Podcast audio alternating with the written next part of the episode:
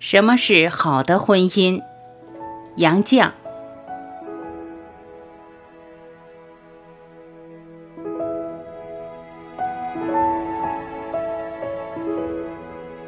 我由宽裕的娘家嫁到寒素的钱家做媳妇儿，从旧俗行旧礼，一点没有下嫁的感觉。叩拜不过跪一下，礼节而已，和鞠躬没多大分别。如果男女双方计较这类细节，那么趁早打听清楚彼此的家庭状况，不合适不要结婚。抗战时期在上海生活艰难。从大小姐到老妈子，对我来说角色变化而已，很自然，并不感觉委屈。为什么？因为爱，出于对丈夫的爱，我爱丈夫胜过自己。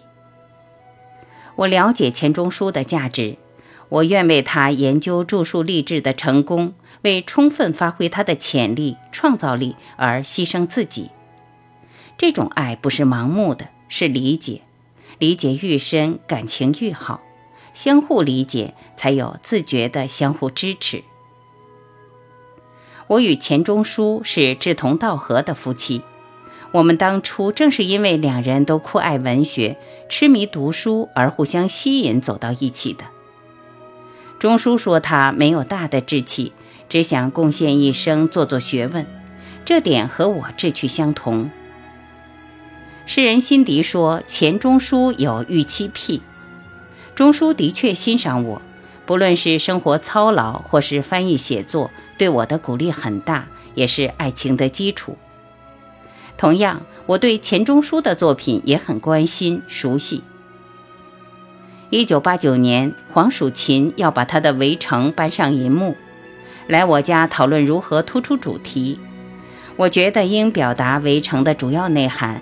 立即写了两句话给他，那就是：围在城里的人想逃出来，城外的人想冲进去。对婚姻也罢，职业也罢，人生的愿望大都如此。意思是，围城的含义不仅指方鸿渐的婚姻，更泛指人性中某些可悲的因素，就是对自己处境的不满。钱钟书很赞同我的概括和解析。觉得这个关键词识获我心。我是一位老人，竟说些老话。对于时代，我是落伍者，没有什么良言贡献给现代婚姻。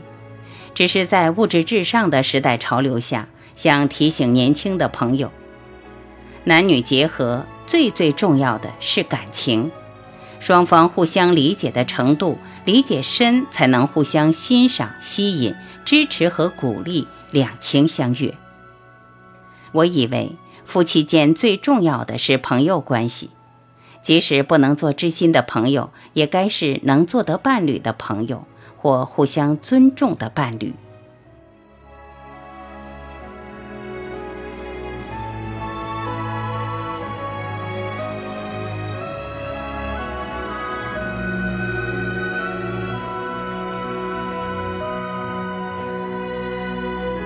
感谢聆听，我是晚琪，再会。